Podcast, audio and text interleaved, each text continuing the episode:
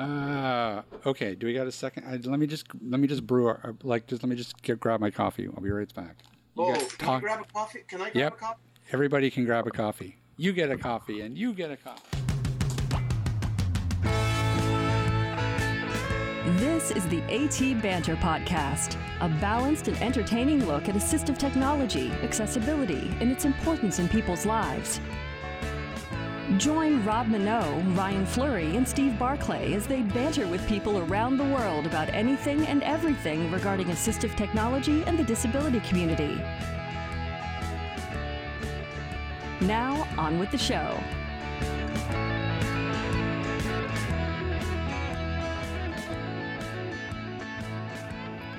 Hey, and welcome to another episode of AT Banter. Banter, banter. Uh, my name is Rob Mineault. Uh, joining me today, Mr. Steve Barclay in social isolation. uh, and Mr. Rick Chant. Also coming in electronically. Yes, that's right. Uh, this is our this is our new world, folks. Uh, we are all recording, of course, from our respective homes. We're back though. Damn That's why I could find my cowbell is because I was working from home. Yes. And, uh, I'm gonna have to uh, run over to Ryan's place and pick up the cowbell if we're gonna uh, keep doing this. Because uh, the little uh, the little AT banter yeah. cowbell just just doesn't quite cut it. It doesn't really. It doesn't cut it. Either that, or we'll- we'll get him to sample it. We'll get him to. I Well, thought were it was, record it. I thought it was pretty forward looking for me to dig my AT banter cowbell out. Uh, it was. We at least had something. Stop being the smart one. You're supposed to be the good looking one. There's a story behind that, but we won't get into it. No. Ah, geez, where to start? You know what? What has changed in the past two weeks? I tell you, some uh, some pretty pretty big news, and of course, uh, we're talking about uh, Star Wars: The Rise of Skywalker dropping to digital two days early. Whoa. That's exactly what we're talking That's about. that's uh, no, of course, uh, as everybody in on the planet currently knows, uh, we got a little thing called the coronavirus creeping around, and we're all doing our part, isolating ourselves. Playing havoc with everything. It's you know it's so crazy, and you know I, you know putting together the show for this week because we had planned to to take a week off while we were kind of adjusting things, um, and um, it's just it's like it's like we're living on a completely different planet two weeks later. Yeah, it's pretty scary. So I mean, I was putting together the show, and I was like, it just it doesn't doesn't make much sense to me to really talk about anything really other than just sort of what's going on right now. So um, I think today, you know, we're we're basically just going to be talking a little bit about um, you know about about our experiences with things. Um, we you know I dug up what I could on. Um, you know, talking a little bit about what's going on in the disability community with all this uh, because that's you know clearly very important. Um, and yeah, although you know I do want to start the show a little bit talking a little bit about CSUN. Now, uh, Steve, you were you were slated to go to CSUN. Yeah, unfortunately, I got a cold ahead of that, and uh, not not coronavirus, but just you know a cold, and uh, wasn't uh, wasn't able to travel. And glad I didn't, because can you imagine getting on an airplane these days with a cough and a sniffle, and you know they're they're gonna they're gonna take you and stuff you in one of the airport air, airplane lavatories and seal it up with duct tape. I think.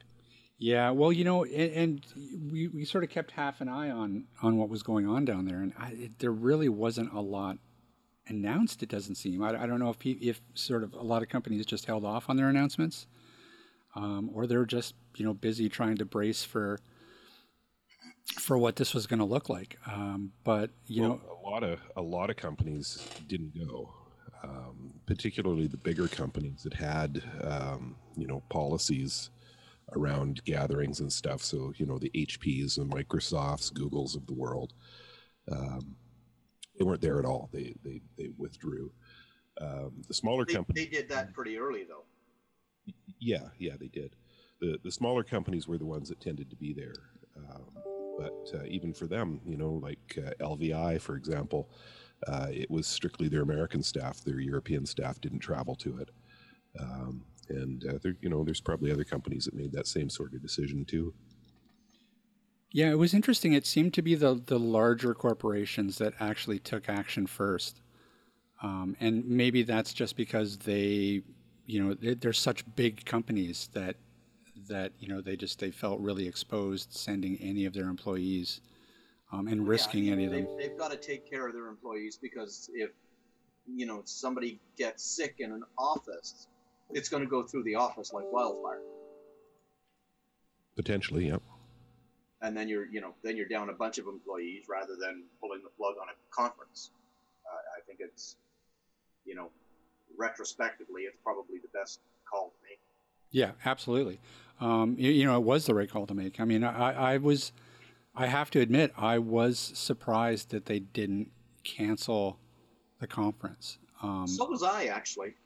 But but I'm I'm not so surprised. Um, the the problem is that specialty conferences like this, conferences that happen once a year, um, they run on pretty tight budgets, and to cancel it, um, there's a lot of upfront costs that, that they would have eaten as part of it, and it could have sunk the conference.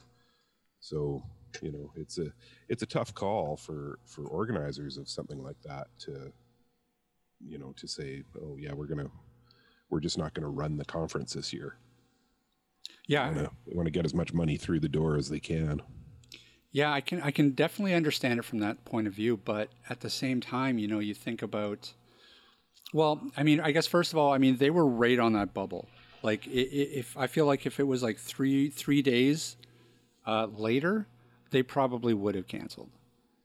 Um, because yeah, know, if it had been a week later, um, oh, you know, for sure, rapidly evolving at that point, right?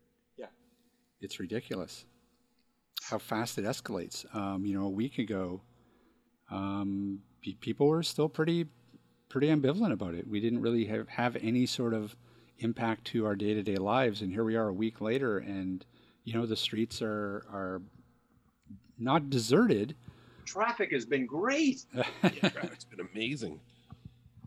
I love being able to find parking downtown. Yeah, I'll bet. Um, all right. Well, before we move on through CSUN, why don't we talk a little bit about uh, these new orbit devices? That this is one of the only announcements that I could find uh, that came out of CSUN um, was from Orbit Research um, about a uh, three new devices that they've developed. Have you have you read about these, Steve? Yeah, yeah, sure have. So uh, Orbit, of course, is famous for the Orbit Braille display, which is one of the cheapest Braille displays on the on the market these days. Um, but uh, yeah, they they uh, released well, they they showed uh, a, a, Braille keyboard uh, Bluetooth Braille keyboard for for controlling devices, which was you know great price, ninety nine bucks, um, and uh, they were showing a forty cell. Uh, braille display. Previously, their Orbit Braille display was 20 cells. Uh, this one is 40 cells and has cursor routing, which uh, their 20 cell version does not have cursor routing. Um, and uh, they were also showing the Graphiti tablet, which is a uh, a tactile tablet system. Oh, that's right. Okay, I forgot about the Graphiti. Right. So there's four four devices. Yeah. So which out of the like it seems to me like the Orbit reader is is actually the real the real standout to this because um, you're right ninety nine dollars for uh, a, a, uh, standalone Braille keyboard that is going to work with um, you know s- uh, smartphones um, and it can be paired up to five Bluetooth and, and a USB device at any time, um, with the ability to switch between them. I mean, that's that's that's pretty cool. Yeah, it's like I mean, it's not it's not the first one that's been around. I mean, there was the the Braille pen was out there for years. Uh, the uh, the guys who do the Dot Watch uh, were showing uh, Braille Bluetooth interfaces last year at CSUN. Um, so it's not it's not real new. The idea, what I think makes it attractive though, is is the fact that it's so cheap. The Orbit Reader 40, um, as you said, has cursor routing keys. Um, but yet the the redesigned 20 cell um, still does not. So is there a reason why the the 20 cells don't have the, the cursor routing um, and the 40 does? Well, I, I think you're probably looking at, at two displays for two different purposes. The smaller displays, uh, you know, 20 cell and, and below, tend to be used by people more for accessing uh, mobile devices.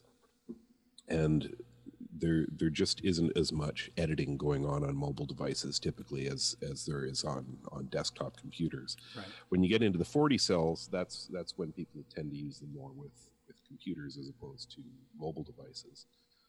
And there you want the cursor routing because you're going to be doing the majority of your editing on, on a platform like that. So, you know, that's that's really my only take on it. Um, Right. You know, on, on the flip side of that, if you want a braille display that has cursor routing and is 40 cell or is 20 cells, then of course there's the Braille Me as well, Right. which is available exclusively at Canadian Assistive Technology in Canada.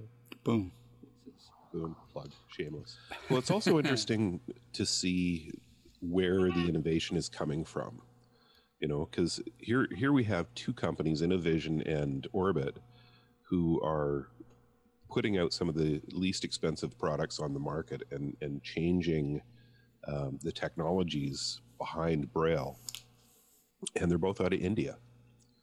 You know, they're they're both um, companies that are that are innovating in a in a market that you know to date hasn't really been known for um, assistive technology, but here they go. You know, Yeah. we I think we we forget sometimes just how many people there are in India who have you know degrees and you know doctorates and stuff. There's there's some darn smart people over there, and there's a willing and, and able workforce ready to produce these things. Right. Yeah, but at 15 grand, Well, Well, yeah, yeah. That, yeah. that's kind of the exception to the rule that uh, that tablet, but uh, you know their their braille displays are are uh, very cheap by comparison to other products on the market. The Orbit Reader 20 Plus, rather, uh, is what 700 bucks, I think American. The the 40 is 1400. Pretty good pricing. so 700 US, that's what, six Japanese yen and 500,000 rupees. Well, and who knows the what, whatever the, the post-apocalyptic currency will be, bottle caps or, or whatnot. uh, we don't know how much. I bid two masks and um, uh, two test kits And a roll of toilet paper. and a roll of toilet paper. There you go. Oh, jeez. I All just right. I just emailed you guys a picture of our local Safeway yesterday at 6:30 ish. That was the soup aisle. Yeah, the soup pile, the canned soup. yeah. It's And soup aisle, yeah, Empty. with pasta and stuff on one side of it and soup and stuff on the other. The only the only thing that I was uh, I was lacking for my preparedness here was um, flour. oh, I went out I went out looking for flour last week. Yeah, good luck.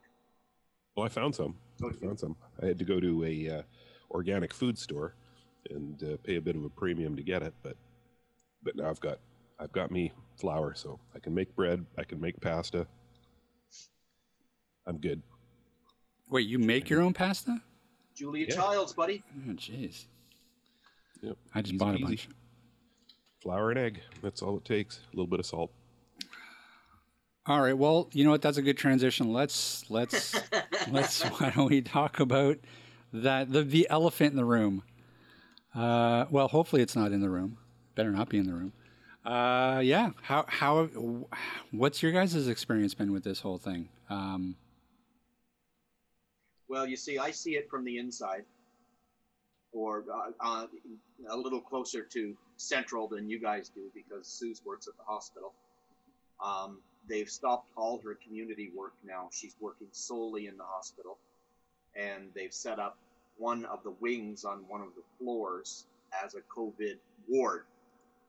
Um, currently in the process of being populated uh, about half capacity at the moment. Um, but they're they're still scrambling for um, test kits. Um, you know, it, not anybody who who thinks they have symptoms are getting tested, et cetera, et cetera, et cetera. Uh, pretty much the same across the board with everybody else. Um, and they're, you know, um, they're not going to, she's not going to work in business clothes. She's going to work in scrubs, um, which she strips off before she gets out of the hospital and puts her business clothes back on uh, to come home in and everything goes in a tied plastic bag and gets run through a hot, hot wash. Um, so you know, uh, if, and the mindset is eventually she's going to come in contact with it. Um, but she's trying to stave that off as absolutely as long as she can. Um, but I, I, think it's coming down the pipe. I think everybody um, in that industry is going to get it yeah. um, no matter how you slice and dice it. And you know, we're we're just going to work through it. The the thing that that concerns me about all of this is that it seems to be that the reaction um, really trickles down to um, local municipalities. Um, you know, right down to the actual city or district that um, anybody is happens to be living in, instead of a um, a federal response um, I mean, there certainly are you know federal and provincial responses, but I think that the, too much, too much, too much of this has is trickles down to you know what one particular district is doing. Uh, and I think I get the feeling that that's like that in a lot of different countries, you know, but especially Canada and the U.S. Um, and I think that hopefully going forward, for the next pandemic, I think that what, what we need to do on a global level is there, there needs to just be a global response to these things. Um, there just needs to be a, a, global agency that just can can just, you know, uh, put out mandates and everybody just does it. Yeah. Um, part of the problem. Say stop eating bats. I mean, yeah, I mean because because a lot of this it's it's it always comes down to the weakest link. All it takes is one yo-yo to go to the mall. Um, Absolutely. And he, he screws it up for everybody. Um, or it just takes one country to sort of drop the ball in their response, and that affects every almost every other country in the world. Sure, all the downstream stuff. Yeah. So you know there there needs to really be just one global response. Um, you know, you just have to think back to like a month ago. Um, if we could go back and if we could be doing this a month ago, um, we wouldn't we wouldn't be in nearly the shape that we're in right now. I, I just want to uh, uh, respond briefly to uh, Rick's flippant remark about eating uh, bats. There, um, there is absolutely zero evidence that this virus was caused by people eating bats. I want to put that out there. Zero. Hmm. Nada. Squat. Diddly. The DNA analysis of this virus shows that it likely came from either bats or snakes via a uh, pangolin. And it came to humans through pangolins, not directly through bats or snakes. Okay, that's my mistake. I understood that it was somebody eating a bat. It was not someone eating a bat. Well, and you know that brings My up understanding that you could not transmit this virus directly from a bat because of the differences in in physiology. Um, it, it requires some sort of mammalian host in between humans and um, whatever the originating species was. Okay, well, the bat's mammal. Well, you know, and you know, it's it's funny because I think this brings up another problem that we have, and that's you know, information out there that's not necessarily accurate, but just coming from all kinds of different sources. Um, to the to the point where you know nobody really knows all the facts necessarily, um, and you know at the end of the day, where it came from, you know, doesn't really matter. I mean, in, there there's a part of me that says um, you know, just thank God we're having, you know, our first sort of, glo- well, I guess it's not our first, but, you know, we're, we're having this pandemic with a disease that does have a mortality rate that is where it's at, whether that's 3%. And I mean, yes, that's still, you know, a huge number and it's a huge problem. I don't mean to, you know, to minimize that. Um, but I just mean, just think of it if it was a if it was a virus that had like a 25 percent mortality rate or something, and that that was sweeping through the world. I mean, that would be terrifying. So I think that hopefully what happened is that we really learned some hard lessons uh, with this, and so that going forward, the next time this ever happens, uh, we're we're a lot quicker out of the gate with um, our reaction because that is the problem. Yeah, I, th- I, think if if this virus has done anything for us, it, it's done us a, a major favor um, in showing us how utterly unprepared we are for global events of this type. Right. Um, oh yeah, if this if this was a high mortality rate virus, uh, you know, something like an Ebola or something like that, where it shuts down organs and kills people, we'd be screwed. Yeah. Oh yeah. Yeah. I, I think I just read today. Isn't China, didn't China just report that they had no new cases as of today? I didn't read that this morning. It no no reported new cases as of today. Yes. Right. So I mean, you know, and believe that or not, because you know we have to sort of take any sort of stats that you get out of China with a little bit of a grain of salt. But I mean, regardless, it, it it's looking like they're coming out the other end of this, which is heartening in a way. But I guess what we have to remember, just because of the you know the, the politics of that region, uh, they were able to lock down their country in a way that I don't think we can do.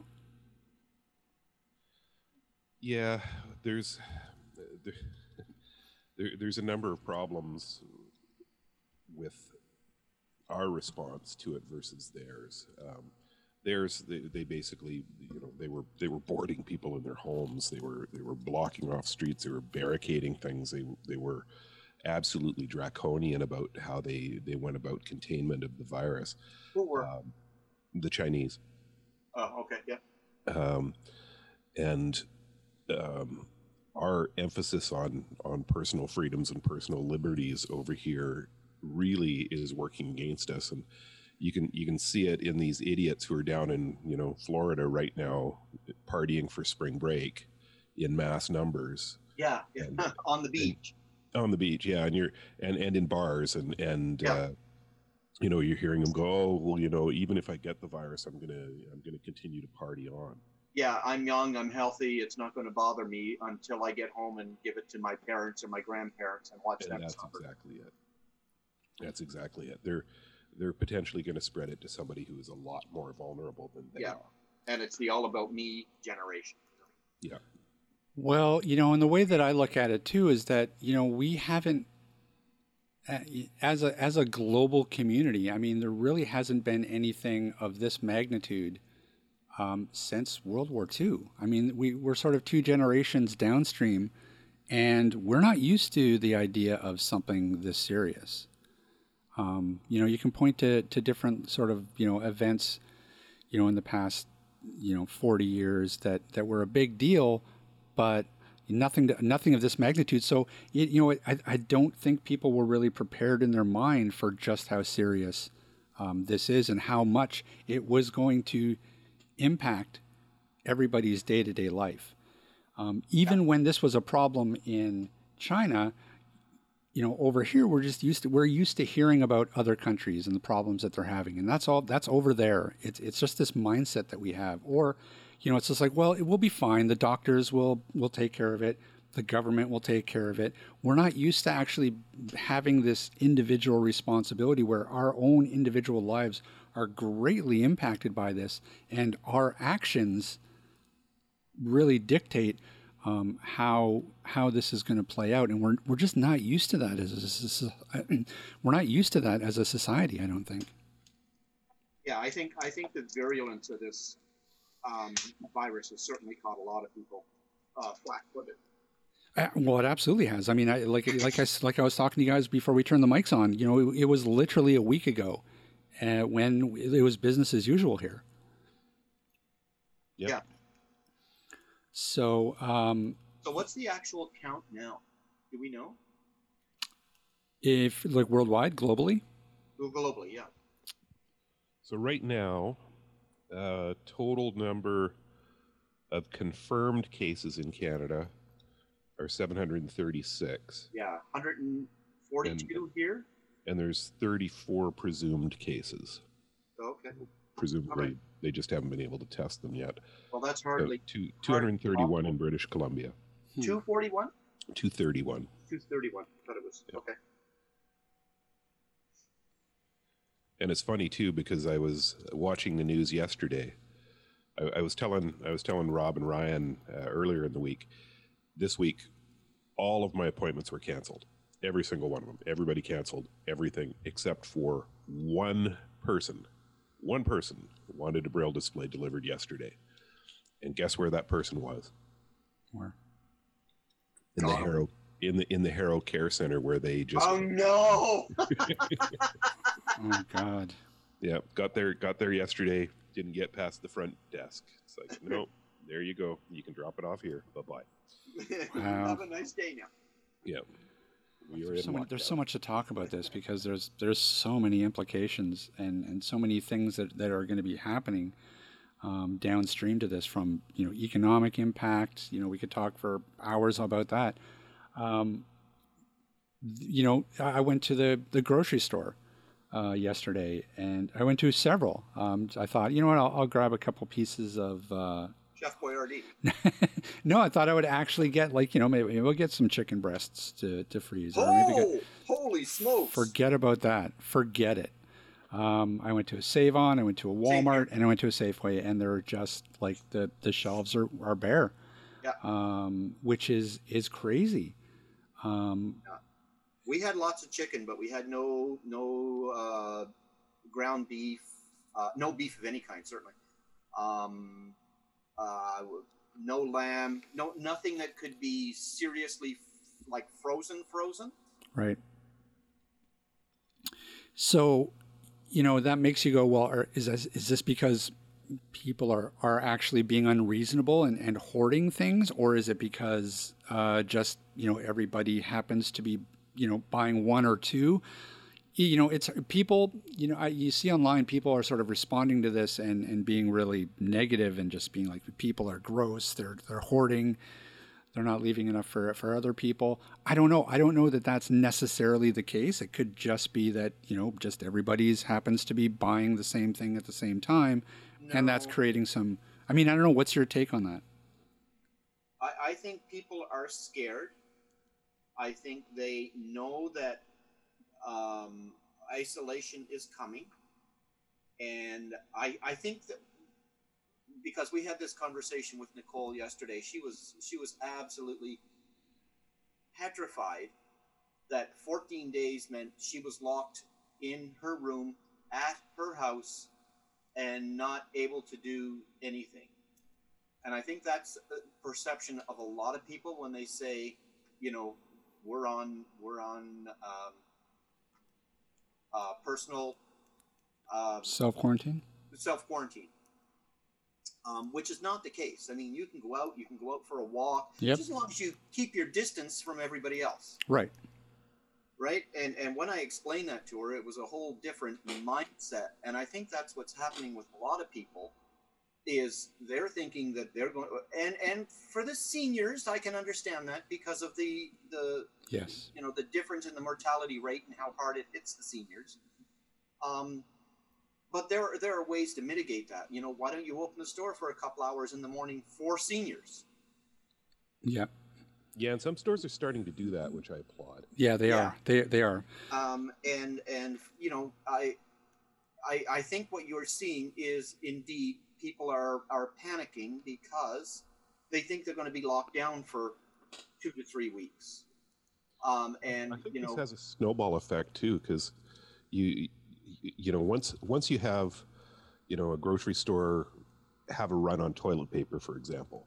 Well, everybody needs toilet paper sooner or later, and you go into the grocery store and suddenly you, you can't get any when you need it. right, So the next time you see it come up, you're going to buy some. Right. right. and the the same is true, you know, of your your soup aisle at Safeway. You know, everybody bought your soup. Now the next time soup shows up, everybody's gonna Everybody's going to hoard it.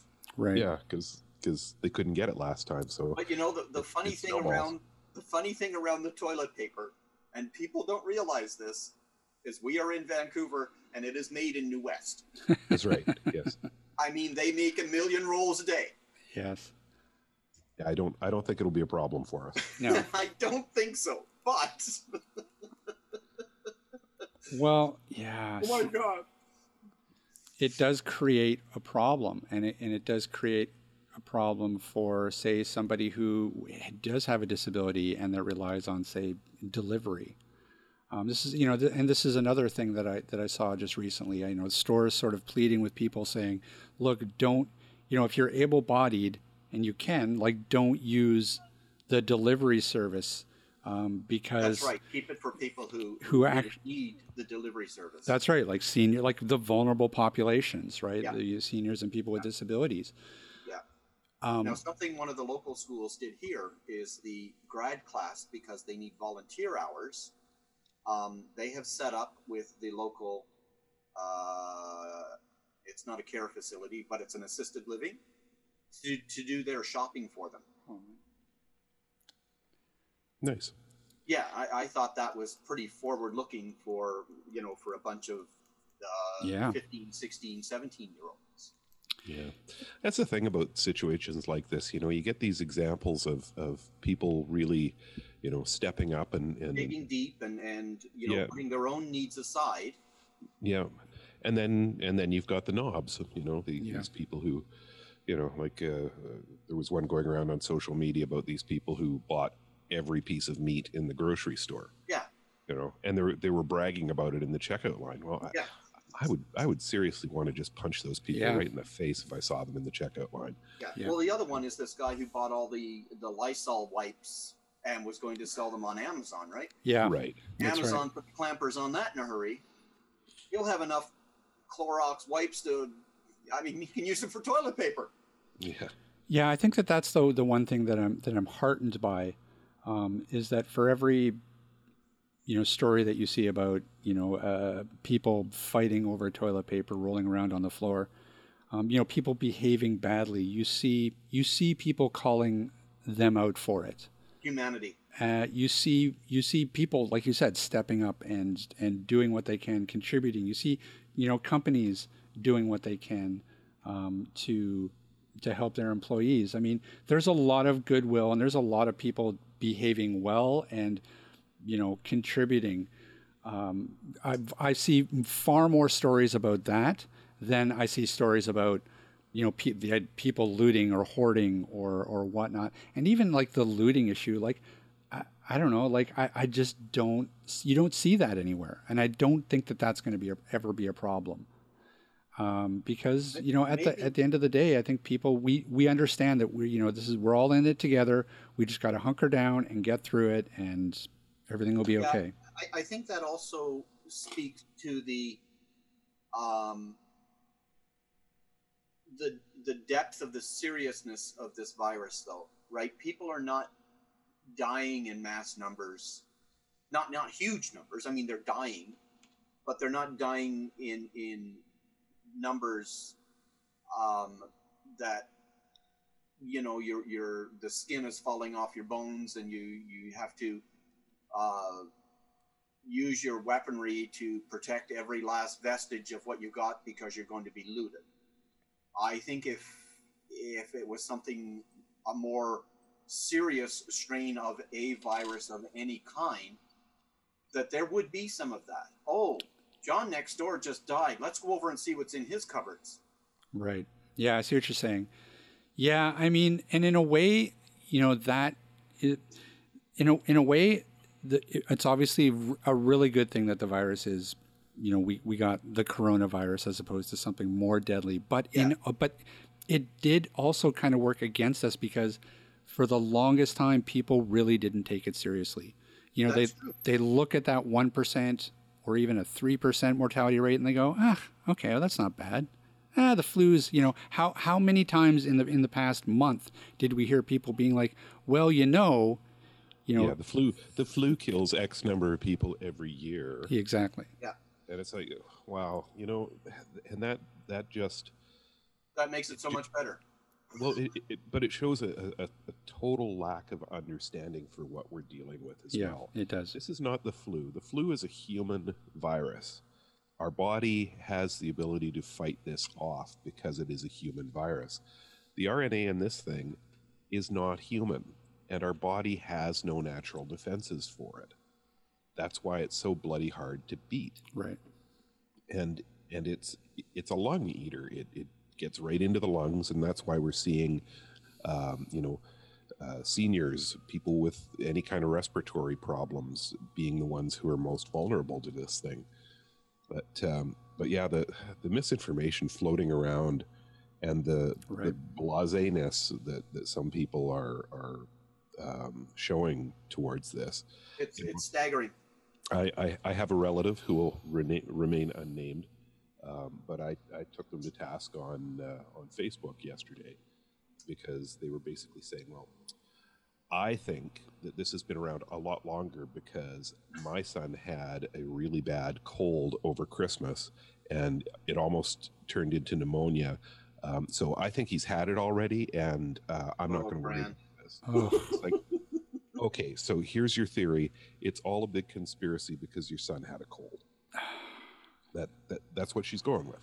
So, um, I, you know, I I tried to Let's shake your head. yeah I tried to give her information. She wasn't having it, but uh, um, you know, her her take on it is, I'm not going to do anything differently until such time as somebody I know is sick. Oh. yeah. And unfortunately, that's too late. Yeah.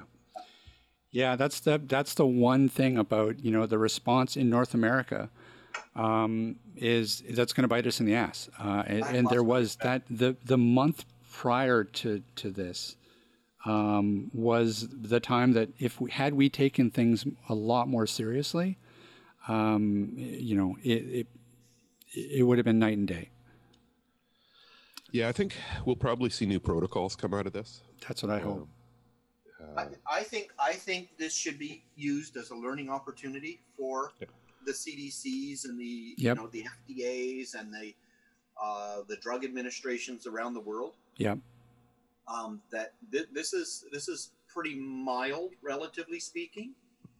Uh, you know, it's not leaving a wake of, of death and destruction in the background. Um, you know, most people are, are surviving it, but with it being so virulent, um, it, it certainly shows how fast something like this can spread. And I hope they learn some lessons from, learn lessons about how to manage going forward.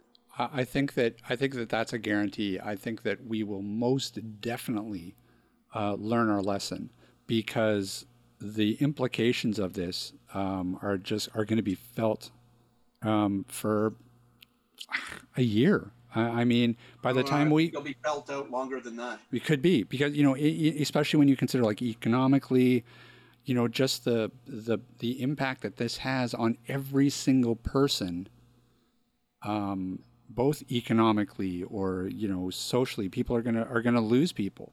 Well, I, I think we're of the mindset because Susan's working so close with it. Is we're of the mindset that we're going to get it, Right. and you know, uh, as I say, being not in the age category, I'm getting close, but not being in the age category that it has such a devastating effect on. Um, you know, it's going to be a matter matter of weathering it out and and picking up the pieces afterwards and and staying away from people and then you know getting on with it i think it's inevitable that we're going to get it Right. And I, I guess that's not quite the right mindset to have but i think it's reality Yeah. Well, you know, and that's the other insidious thing about it is that you know the the the symptoms and whether you show symptoms or what symptoms you get seems to just you know be all over the spectrum. yeah some people show minimal symptoms oh i'm running a bit of a fever and you know I, i've got a bit of a cough whereas some it puts them on the broad of their back in you know in a ward at the hospital with Right. oxygen and god knows what else Yeah.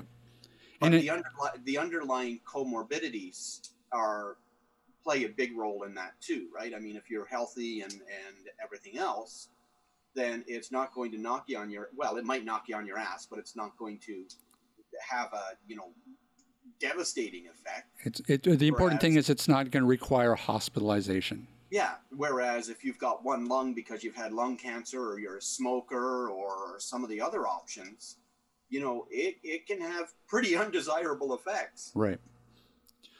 It, this is a good thing. I mean, could you imagine if you know a hundred percent of people who got this thing required hospitalization? Oh, we'd we'd be screwed. We'd we'd be already screwed. Yeah.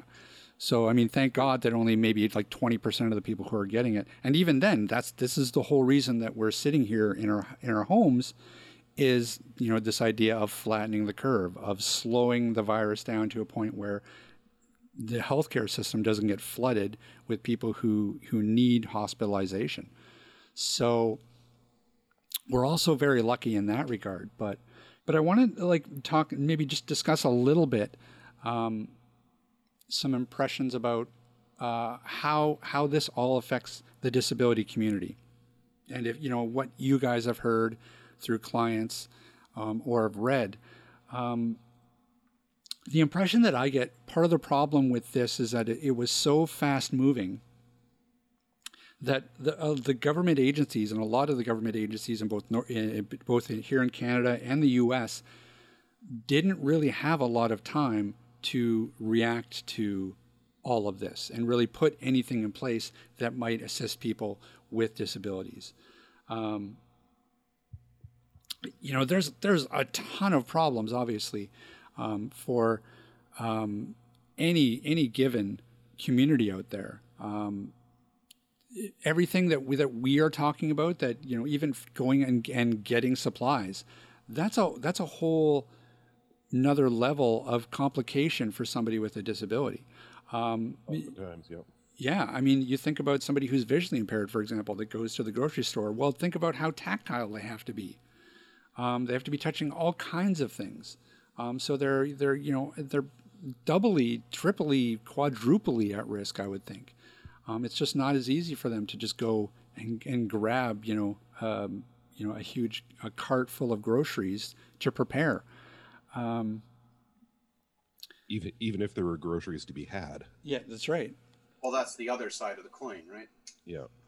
Just, just You know, plus you know, in a lot of cases, um, they're they're more likely to take uh, mass transit.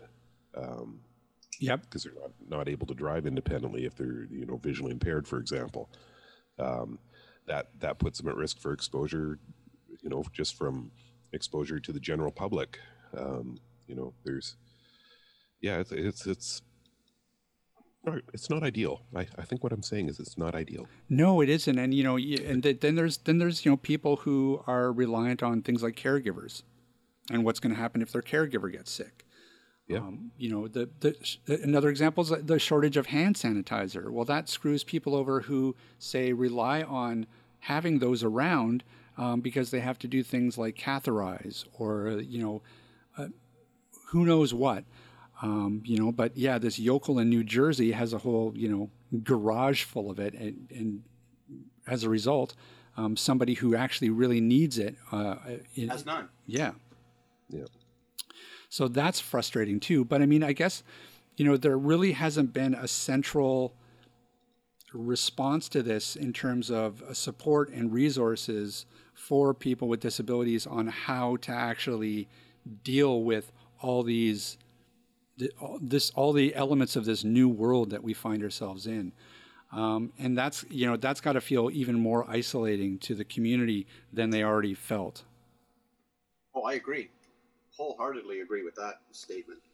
Um, the the one thing that also plays into this are people who are uh, health compromised. yeah Um, our local hospital is is trying to clear the hospital from as many as you could possibly get out and get them home or get them into assisted care because of the hospital feels that it's going to have a spike in cases and they got nowhere to put them right right? So they're they're trying to get people out of the hospital so to free up those beds.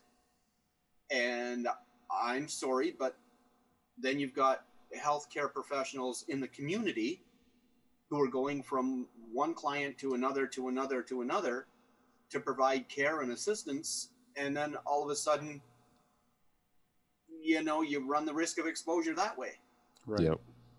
Well, I, I mean, as you guys know, my mom's been in quarantine for the last two weeks. She actually gets officially sprung today, um, but it's just because a care worker who worked with her worked the day before at the Lynn Valley Care Center, the day before the guy, the first patient, died there. Right. Yeah.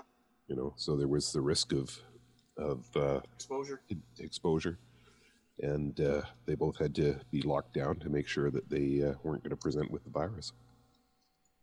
you know, my hope is that things will we, we will catch up on some of these things. I mean, every day it seems like the the the governments, um, the the districts, they're they're sort of implementing new things. They're responding to to new problems that are cropping up because of all this. And this is all uncharted territory, and that's that's part of the problem.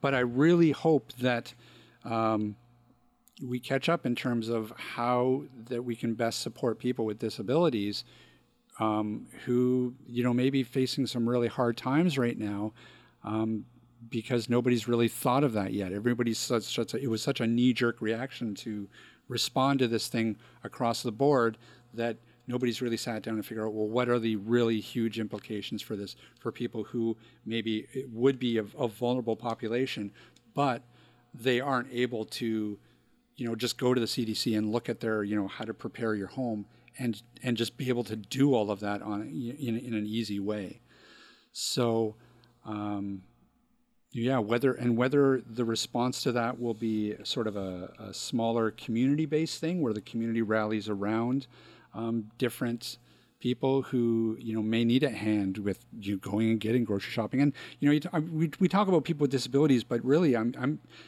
we should just talk with anybody who who maybe would be in a vulnerable demographic, and that's you know seniors or whoever. Um, you know, I think that that as a community, um, I, I, it'd be great to see you know people really rally around those people and really you know help them out at this time. Yeah, and and hopefully that's happening. We're you know we're just not hearing about it, you know, because the media is too busy focusing on the uh, sensational stuff, the Right. you know the morons who are out there and the uh, you know the the people doing stupid things. So Yeah, I, I think it. I think it's happening. Um, like I say, the grad class is is doing stuff in our community, um, and and you know, uh, there's a, a group home up the street from us, um, and I saw uh, Save-On's van there yesterday, and that's a question mark. Um, and they were taking like they I think they've got eight residents, and they were taking, you know, a, fair amount of groceries in there. So it's not only the the individuals helping out in the community, but I have to say, you know, uh, our local Save On has been stellar. Um, our local Safeway, when they can when they can step up to the plate, they have. Uh, and and on top of everything else, you know, the uh, the local uh, um restaurants here, the uh, home delivery service of meals, uh, you know, order in, is just through the roof. Um, so I I see us weathering this, um, albeit not very pretty, but I I think you know I think we'll come through it. Well, and I think that it's still like to be honest, and not to be. This is this is both pessimistic and optimistic, um, but we're we're just at the beginning of this. Um, Agreed. these these are all things that that we I think we'll see response to eventually once people sort of get used to the idea of what's the new normal. I mean, right now we're all sort of hunkered down, going, okay, well, I guess I'll work from home for a, a week. I mean, we're, everybody's sort of just taking it day by day, or maybe week by week. But you know, who really knows how long we are going to have to do this, or if it's going to get worse? If if the lockdown actually does they, they do like we do see something like Italy here in North America. I mean, we do, we don't really know, and, and every day is a, a new day. But I think that I think that you're right, Rick. I mean, I want to be the optimist. Uh, you know, I always am the optimist.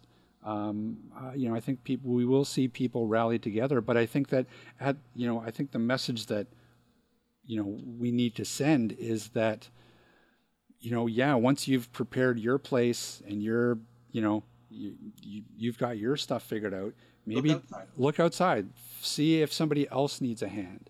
Um, think about you know somebody in your building who maybe that you know that's visually impaired, and go see if they need a, need something. Like we really have to all band together, uh, you know, at this time and really think about other people as, as well as ourselves. You're absolutely right. Now, I, I did want to take a step back at something that you said earlier, Rob, with regards to um, local governments and municipalities and stuff. Um, everybody having a different agenda. In the province, there are six health authorities, um, and they administer the entire province. Um, and it, it's supposed to be at times like this. It's supposed to be when I blow the whistle, jump. When I blow it again, you can land.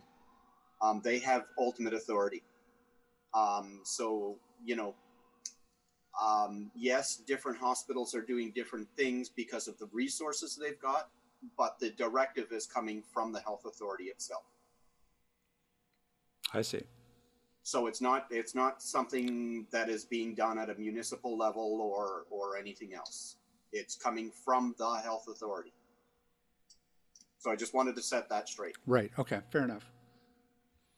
Ooh, you, you know what? I did read another story that, that is interesting too. Did you guys read about um, that th- a lot of a lot of these ventilators, um, some of the parts are now being they're they're using 3D printers to, to sort of print off Oh, really?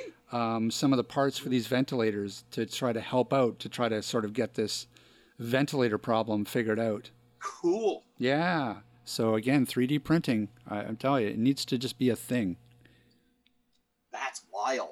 right? Yeah, it could really help in terms of you know producing, um, you know, equipment for a situation just like this. So again, I like I hope that this is something that going forward that we learn from and we figure out.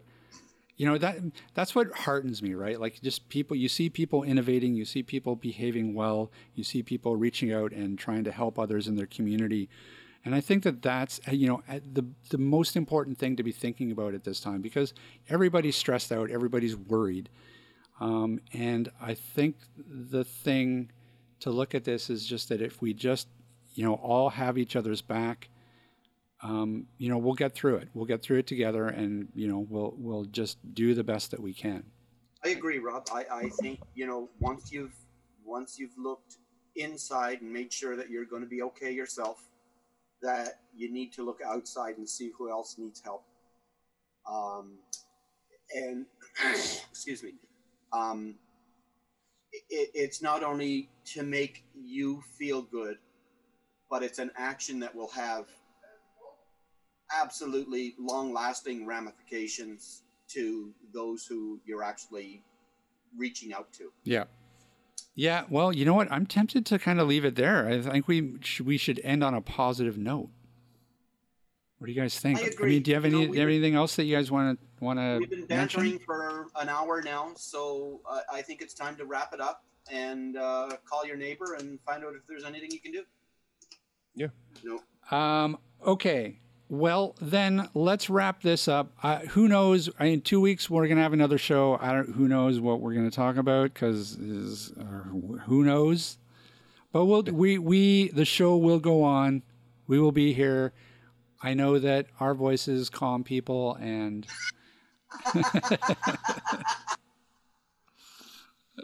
sure we'll, we'll go with that. We are your inoculation against insanity. That's There you right. Go. And if people are self-isolating at home, there, this is a good place to get a giggle. Yeah, hopefully, hopefully. Although today's today's show wasn't a wasn't a boatload of chuckles, but we'll we'll do, we'll do better next week. Well, We'll see what we can do anyway. All right. Well, hey, Steve, Yeah. This feels so weird to say that. Uh, where can people find us? Well, they can find us uh, via our website at uh, www.atbanter.com. Uh, they can also drop us a line if they so desire. Cowbell at atbanter.com. They can also uh, find us uh, through our many social media feeds like Facebook and Twitter and Instagram. Yeah. Um, all right, everybody. Well, listen, stay safe out there. Um, read read books. Watch uh, watch a lot of Netflix. Catch up on our Netflix, and uh, just um, relax. And and we'll, we're gonna get through this. And we, Oh, hold on. We can't go yet. well, We can't go yet. why not? Last week, we offered to give away a number four jersey. Oh yeah, that's right. I believe we had some takers for that, and we're going to have to do a draw to determine who gets the number four jersey, That's right. Oh, who's gonna get it? The Oh. chant jersey. But Let's do. Why don't we do that next week? We'll do the draw over the couple weeks, and then we'll we'll draw. So we'll give people one more chance, one more chance to put your name in. The To chant get- jersey? What are you talking Yeah. about? I've got my jersey here. yeah, yeah, we've got another one. Oh, So anybody who wants to put their name in to see if they can get the jersey, cowbell at atbanter.com.